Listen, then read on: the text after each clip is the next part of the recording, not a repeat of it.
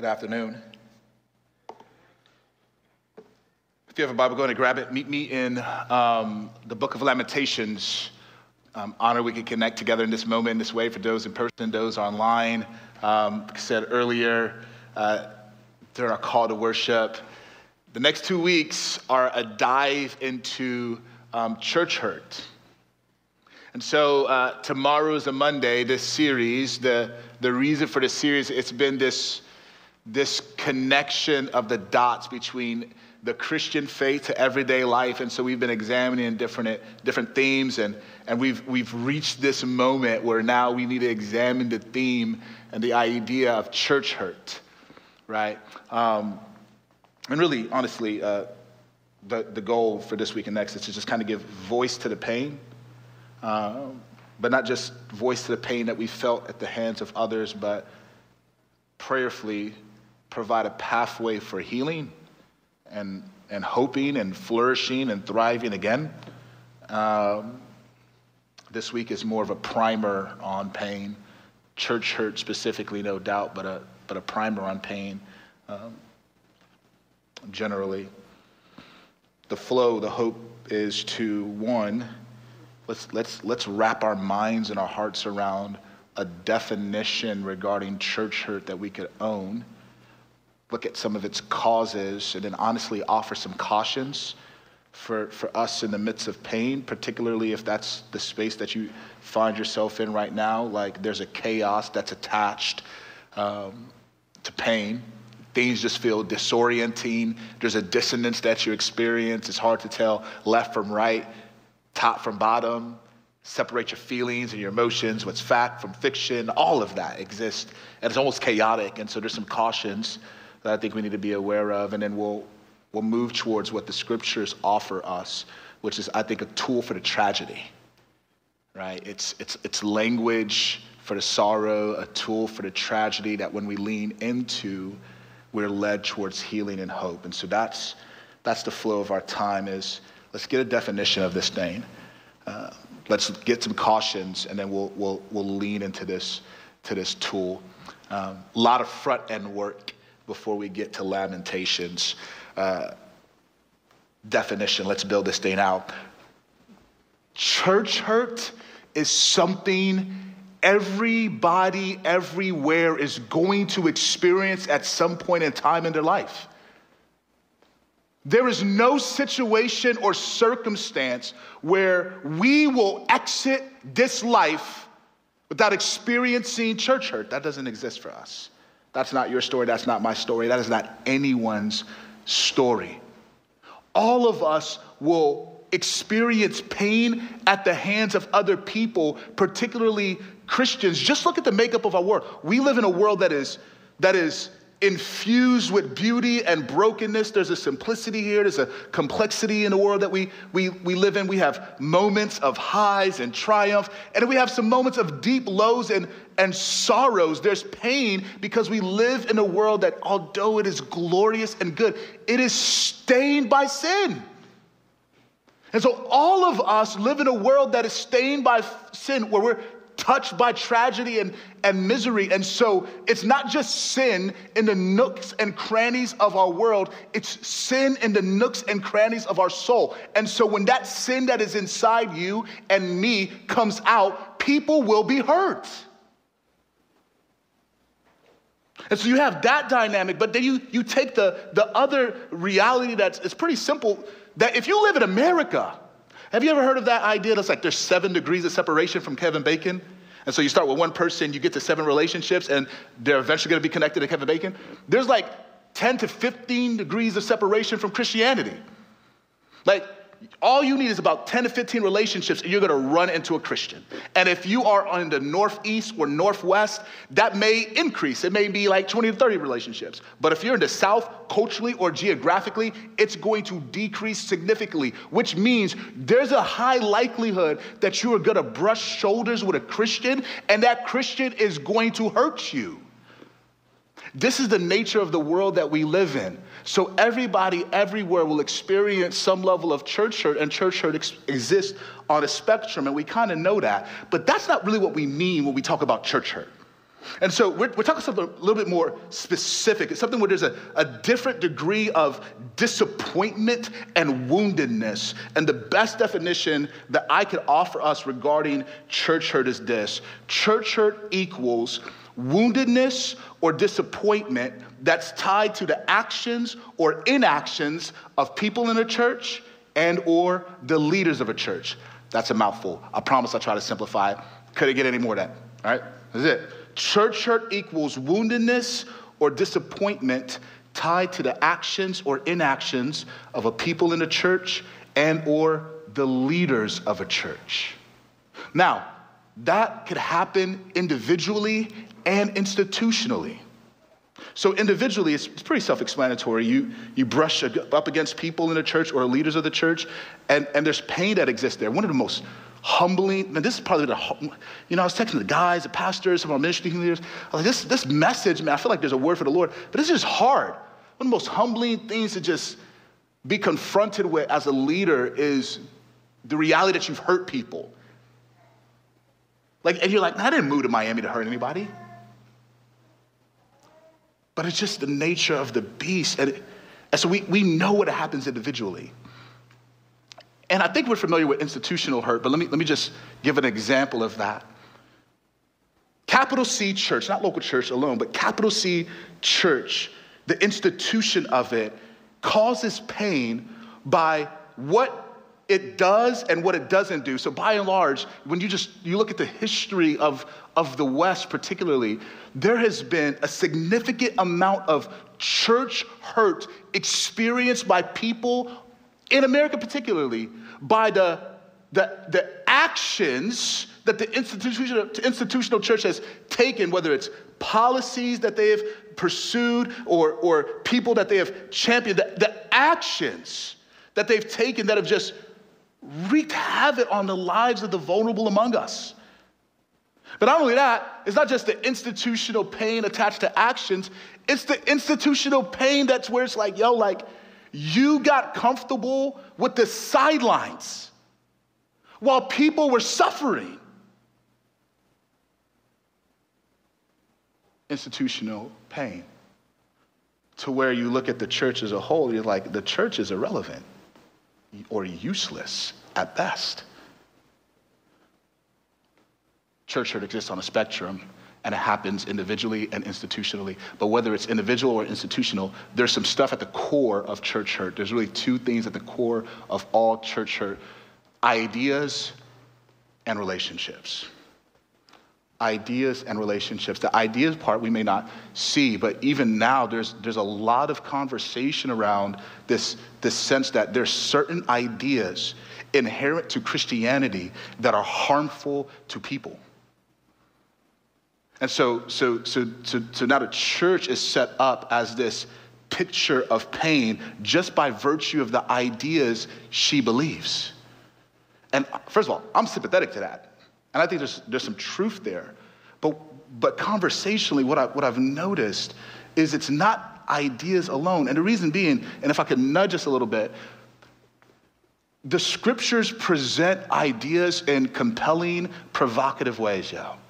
They're significant ideas. But the ideas that the scriptures present, even when they present them provocatively, they, the aim is the same that these ideas would be bent towards human flourishing, that people would prosper in view of the ideas that the scriptures present that people would flourish and God would be glorified. People would experience good and God would be glorified. And so, conversationally, what I often find is it's not the ideas themselves per se, it's the way certain ideas have been distorted and weaponized by people.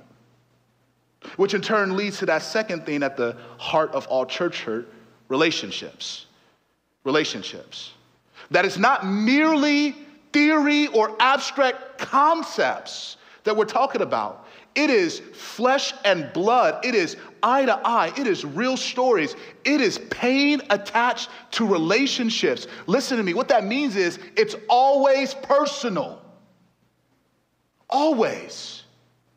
Church hurt is always personal because it's always relational.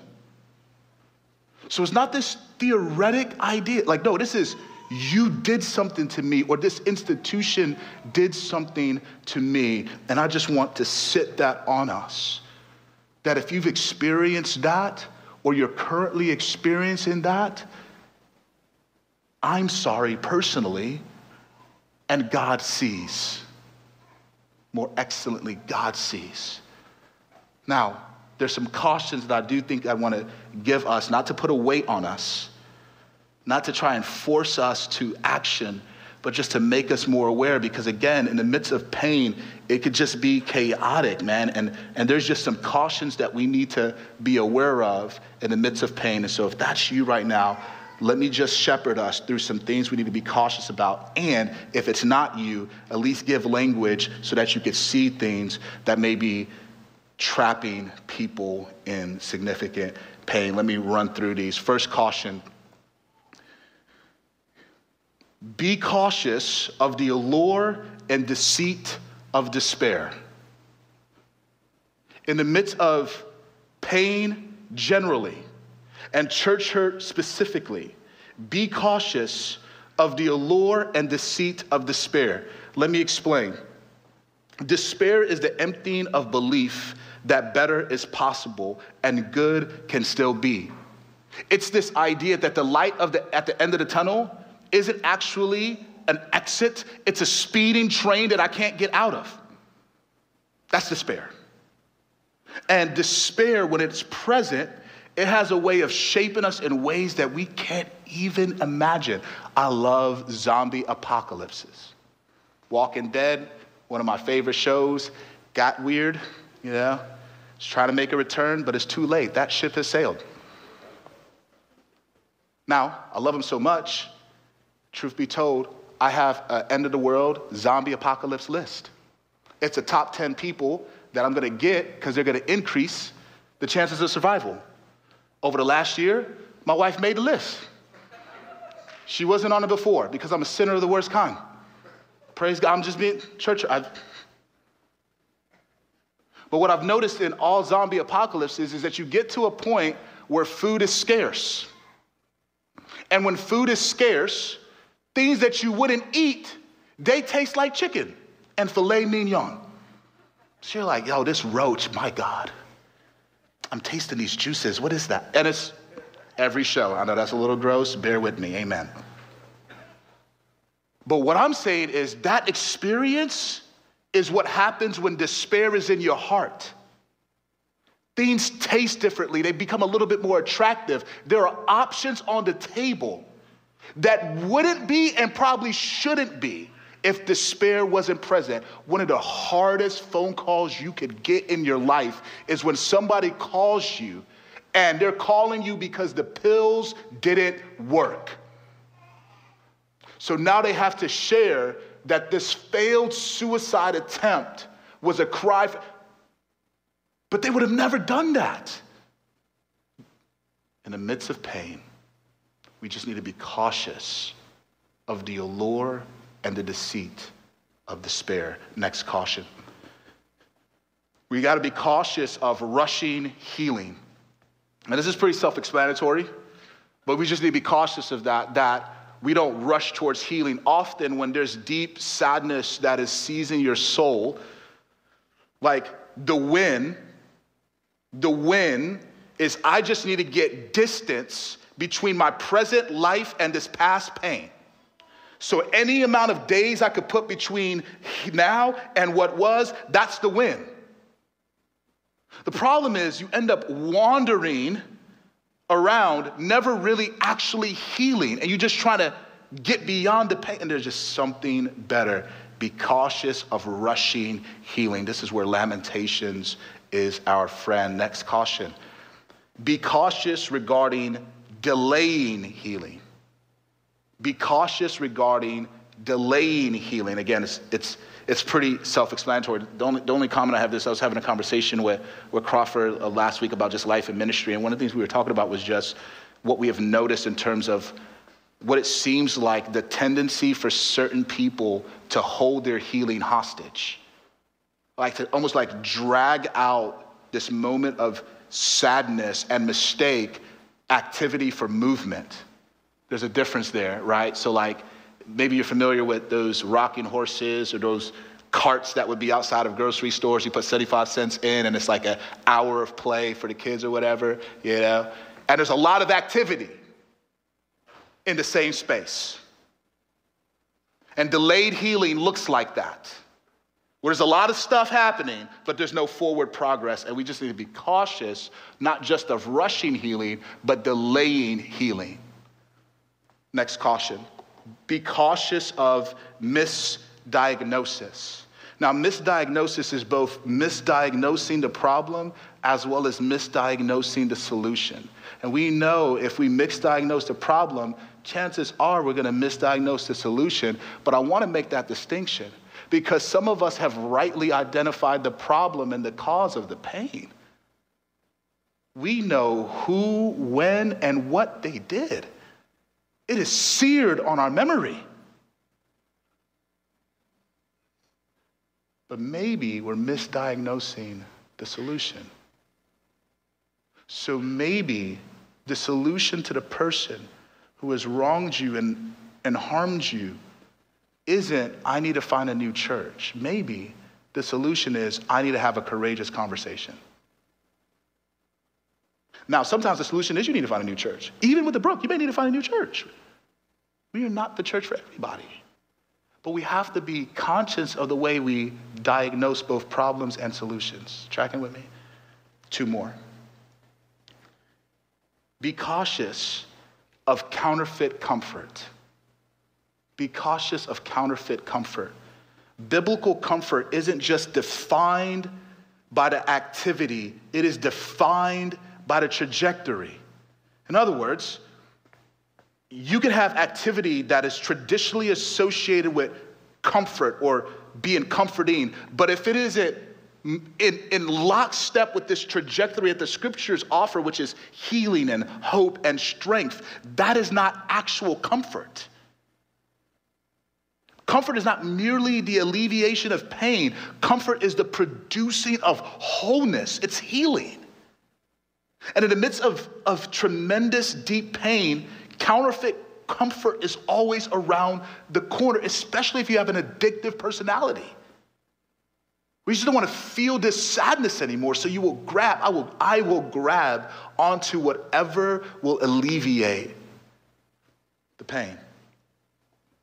Last, we all should be cautious regarding the bond of bitterness. Be cautious with the bond of bitterness. We all know that misery loves company. We know that. And there's, there's a, know, I'm just burdened by what I've seen in our moment in time where I've watched people hijack the pain of others for profit and platform building. And it's like, we're just gonna rally all of these disgruntled, hurting people together and build a name for ourselves. And it's like, what are you doing? Have the opportunity to counsel different ministry leaders, consult, and church planners. And I'm like, God, my G, you do not need to plant a church. You need to go sit down somewhere. Because you know what you're gonna do? You're gonna start a church for disgruntled people, and they're going to come. Because hurt is attractive. And We want to be around people who are hurting together. That is both the gift of the body and its shadow that we need to be aware of. Because we are meant to be a home where we could say, man, I'm just struggling. But in the midst of pain, we center something, someone, God. And so we just need to be aware of the bond of bitterness that exists in the midst of pain. And I say that not to put a weight on anybody, but just to wake us up to what might be happening in our world when, when pain has seized our soul. Nevertheless, church hurt doesn't have to be the end of our story. And what God does is God, God offers a pattern and a pathway for the pain we're feeling, a tool for the tragedy. It's called lament. In the midst of deep pain, specifically church hurt, God says, here's a tool that could be super transformative lament. And so the rest of our time is just looking at lament, what we could learn from it, the patterns of it, and then we'll close. Lamentations 3 is where we'll be. So let's read it and take it bit by bit. Just listen to the vivid language, yeah. Like, I'm already undone, man. Like, preaching first service, I was like, oh my gosh, having to read this again. But, but guys, this is the humanity here, all of Lamentations.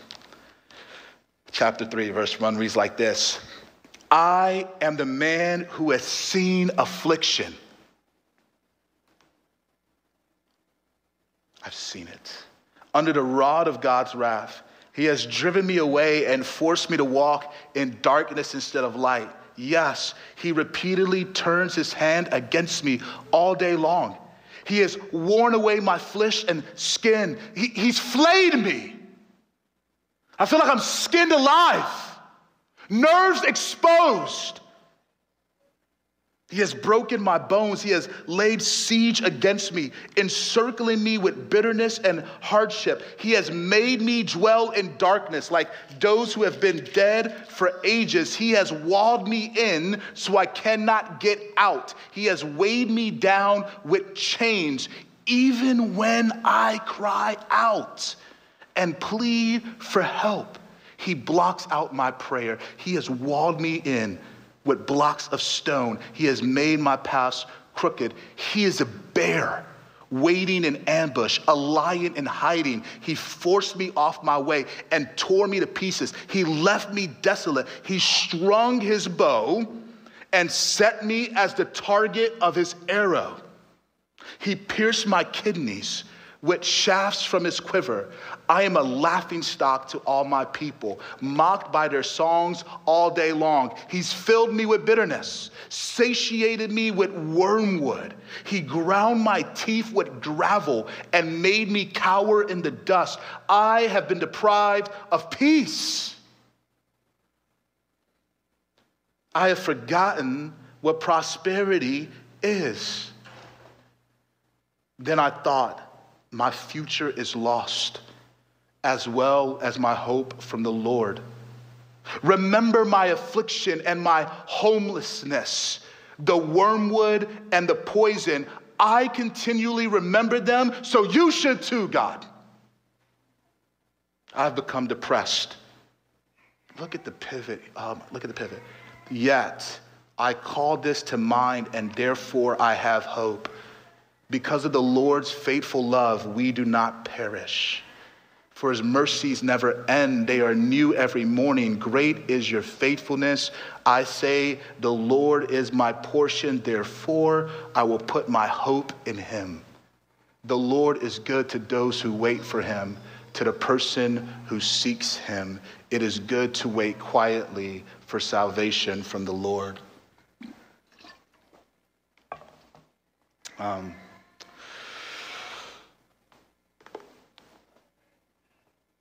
entire book of Lamentations is sobering, stunning, and surprisingly a gift. It is the wisdom and kindness of God to insert lamentations in what we call the Bible. Um, a couple notes before we get to this pattern this liturgy of lament. Couple of notes. The first is scholars and um, theologians, they all note this. God's voice in Lamentations is conspicuously absent. So you have Jeremiah, I believe Jeremiah, vividly describing his pain, vividly identifying with sorrow and sadness, the language, it paints a picture. And God's present in it, but God's not actually talking. And so there, there's a conclusion that they draw for God's conspicuous absence or silence that I think is right. what they're saying is the conspicuous silence of God exists to center the voice of the sufferer. In other words, it's, it's as if God is saying, just talk. You're sad? Life is hard? I'm listening. That Lamentations is this powerful statement that there is a God who makes room for pain. Now, here's why that matters, specifically with church hurt. With church hurt, what, what happens is because God's people have, have hurt me, God has abandoned me as well. God's character is now in question because of people who claim him. Therefore, God, you don't actually have room for me. I don't matter to you. And what, what Lamentation says is in the midst of, of significant pain, there's a God who says, just share. I am centering your voice and suffering, and I'm making room for your pain. That's just something that has been like given life to me. Another thought. And it's actually one of the reasons why I believe we should lean into lament in all of life, but particularly when we're in pain, church hurt notwithstanding. Lament offers a window into our longings. Lament offers a window into our longings. Sometimes, again, you just, it's hard to make sense of the suffering, and I can't figure out left from right, up from, but all of that. What do I really want in the midst of it? And when we when we lean into lament and its liturgy, its process, its pattern, we get a window to our longings. And so this is the end of Lamentations, Lamentations chapter 5. So after all of this visceral pain, there's no suppression of sadness. Lamentations 5:21 is this. Lord, bring us back to yourself so we may return. Renew our days as in the former times. He's saying essentially, God, I don't merely just want the circumstances to change, I want you. I need you. And that's powerful because what, what this do what this is doing is this is giving us something better than just avoiding pain. Avoiding pain is a terrible substitute for pursuing joy and good. And when we let lament lead us, what we get a window into is we actually have these great desires that God says, yeah, let's fulfill them. Another thing to note, um, actually, it's the last thing to note before the pattern. This is actually an ongoing conversation me and Kyler have been having for the last several months um, at different moments, at different times. And it's this picture, this idea God paints of himself as the God who knows when to say enough. So, this is Genesis. God creates this beautiful world, this announcement of blessing from the heavens. And then he says, Yeah, I'm done. It's enough. It's good. This is Jesus, where it says of Jesus' birth into this world at the right time, he was born. When it says of his death for our sake. At the right time, Jesus died for the ungodly. God was able to say, Now, enough. This is how we understand the return of Jesus when he comes back. That, that Jesus will finally say, Enough. Enough of the pain, enough of the sorrow, enough of the sadness, enough of the sin. I am coming to make all things new. The scriptures give us a picture of a God who knows when to say enough. And what is tucked away in Lamentations is Lamentations chapter 4, verse 22. It says this Daughter Zion, daughter Zion, your punishment is complete. He will not lengthen your exile. That is, that is fresh water. Their suffering is attached to sin. Make no mistake about it.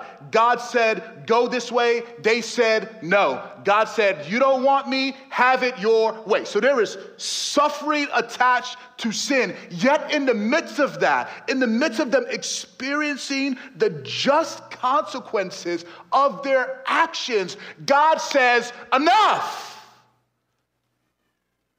That the suffering has an expiration date. And that is the hope when you have pain in your heart. And if you've never had pain that just feels like it's endless, that doesn't do it for you. It doesn't.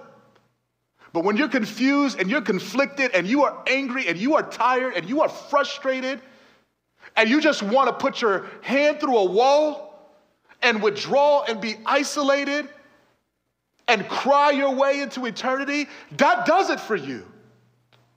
Because what you see is there's a God who sees and he says, enough. And if it's not enough now, it will be enough eventually. Lamentations is an invitation to know God as the God who sees our pain and steps in. But part of the way that we, we, we walk that path is by understanding the pattern. The pattern of lament in in the scriptures, if it, it, flows like this, there's a few few people. Some people say it's like three. Some people say it's four. Some people say it's five. I think there's essentially four components to the liturgy of lament. Um, the first is address. There's this address. The second is there's a complaint. The next is there's a plea, and then the last is there's trust. You have address, complaint, plea, and then trust. Each one of those are necessary components to produce healing in our hearts. And so we got to lean into them. First, address. We see it in this book. Lamentations 1 9. Look, look upon my affliction, for the enemy boast.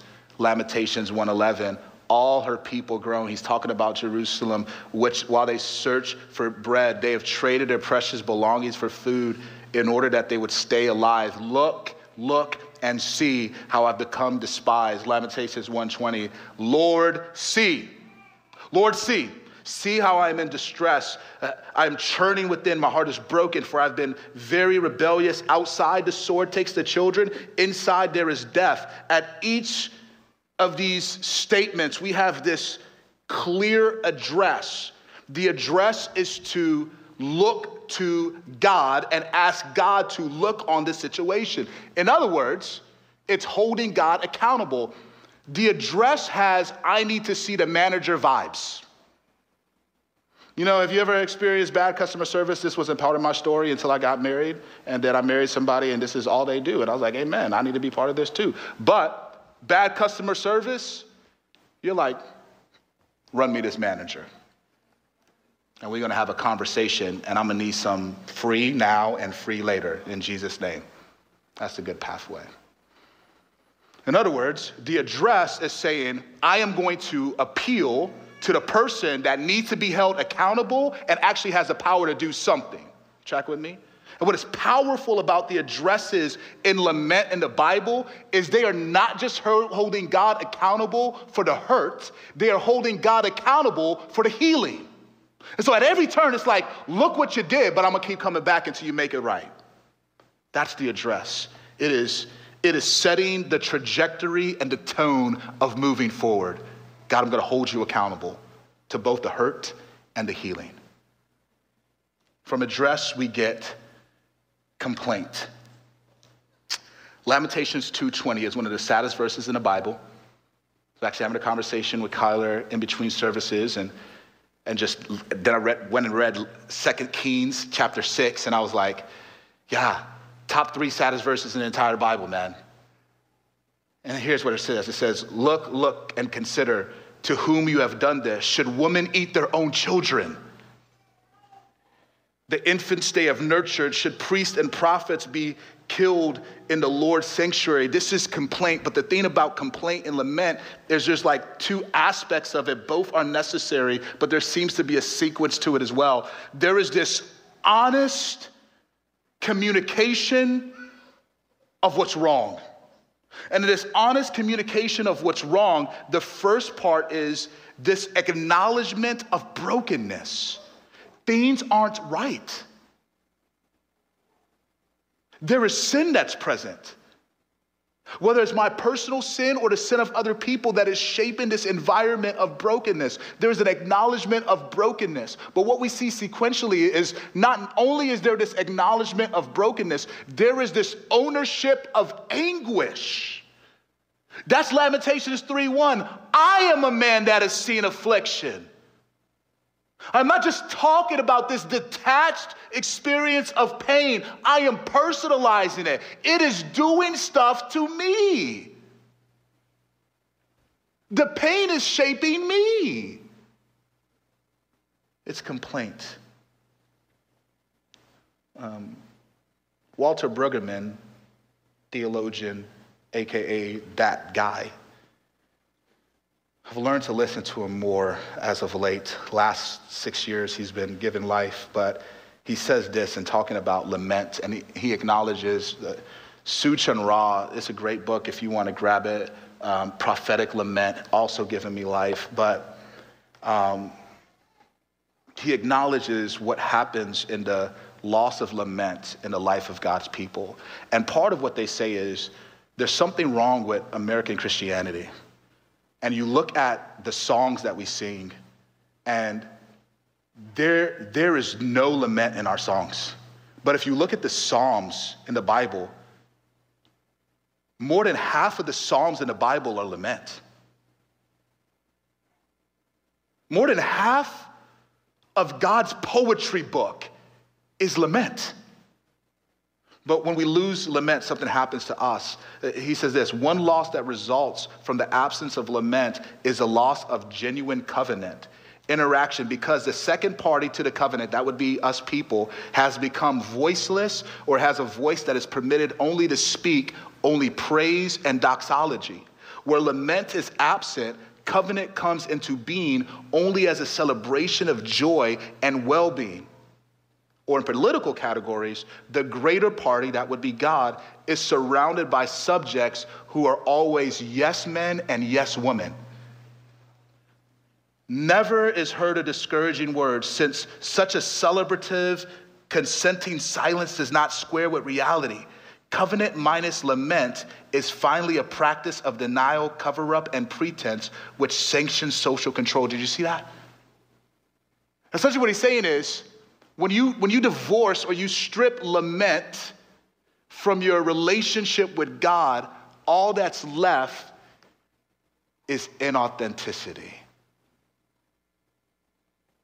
And so, what complaint teaches us is that God doesn't want an edited version of us. God doesn't want some edited version of you, you know? Where like, I gotta, I gotta clean up how angry I actually am, how hurt I really am. I need to raindrops and roses, sugar plum fairies, my pain. God doesn't want an edited version of our souls. And this type of complaint reminds us of that. Not only does he want, not want an edited version, he's not intimidated by the authentic version. Like, oh yeah, don't bring that to me. No, he's like, bring me all of you. That's complaint. From complaint, we get to plea. The plea is everywhere. Come before you and deal with them. Lamentations 122. Lamentations 5:1. Lord, remember. Lamentations 5:21. Lord, bring us back to yourself. All of the pleas, when you track through the pattern of lament, are either God, would you make it right? God, would you make me whole? Or God, would you prove yourself to true? In other words, don't be a liar. Make it right, make me whole. God, don't be a liar. That's the plea. It could, it could be expressed in a lot of different ways, but that is a core plea. Make it right. Bring justice. Make me whole. Bring peace. Don't be a liar, because if you are, where else can I go?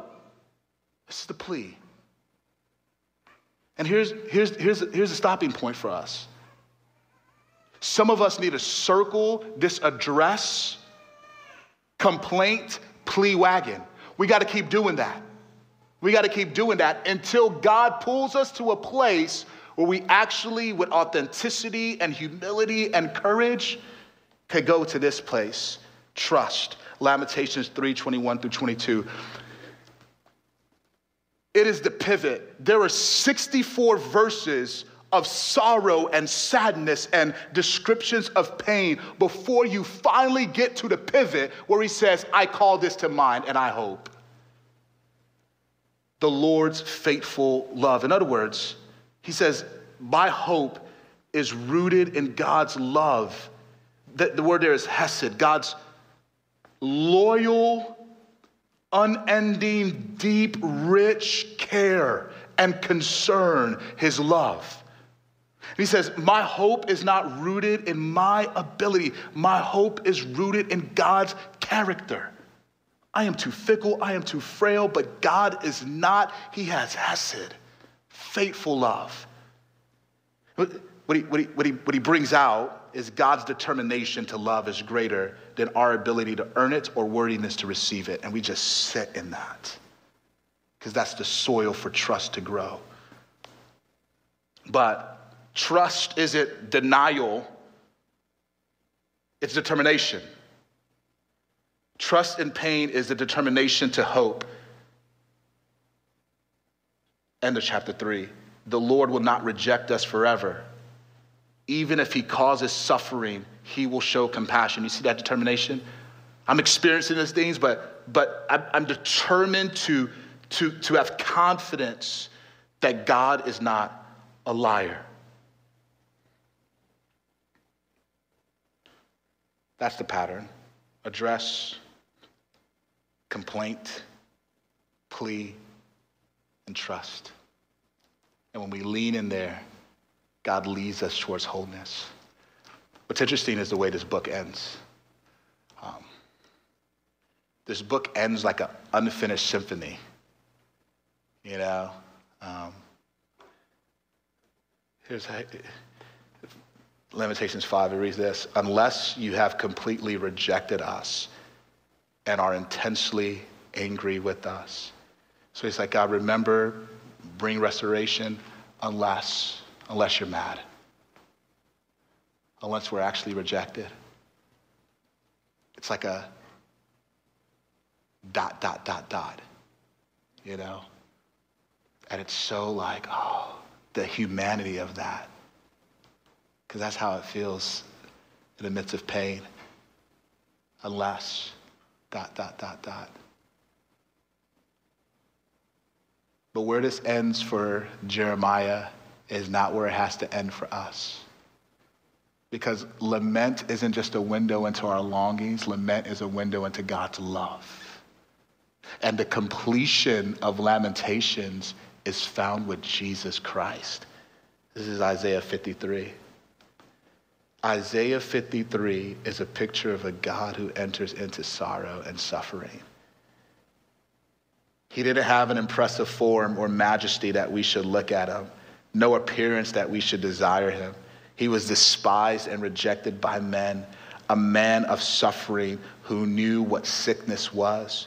He was like someone people turned away from. He was despised and we didn't value him, yet he himself bore our sickness and he carried our pains. But we in turn regarded him stricken, struck down by God and afflicted. But he was pierced because of our rebellion, crushed because of our iniquities. Punishment of our peace was on him and we are healed by his wounds. Where this ends is anticipation for what next.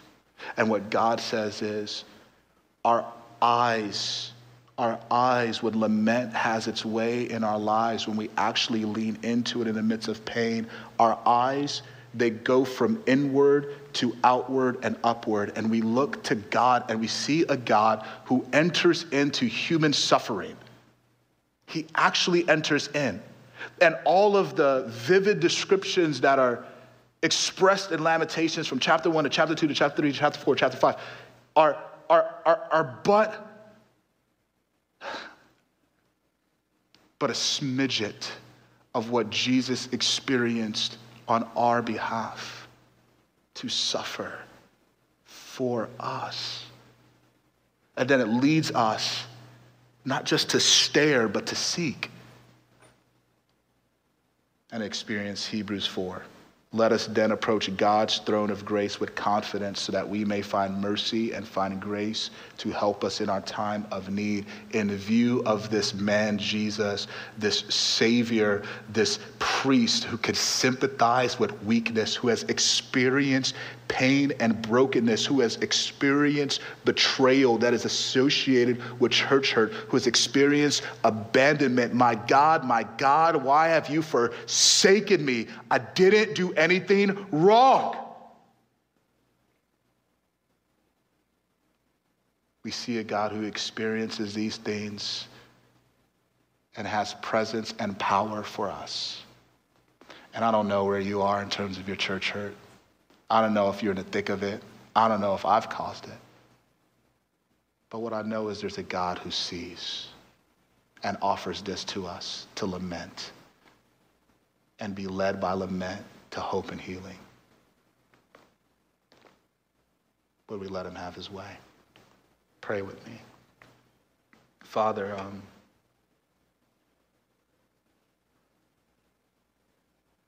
just feel the weight of the weight of pain, man.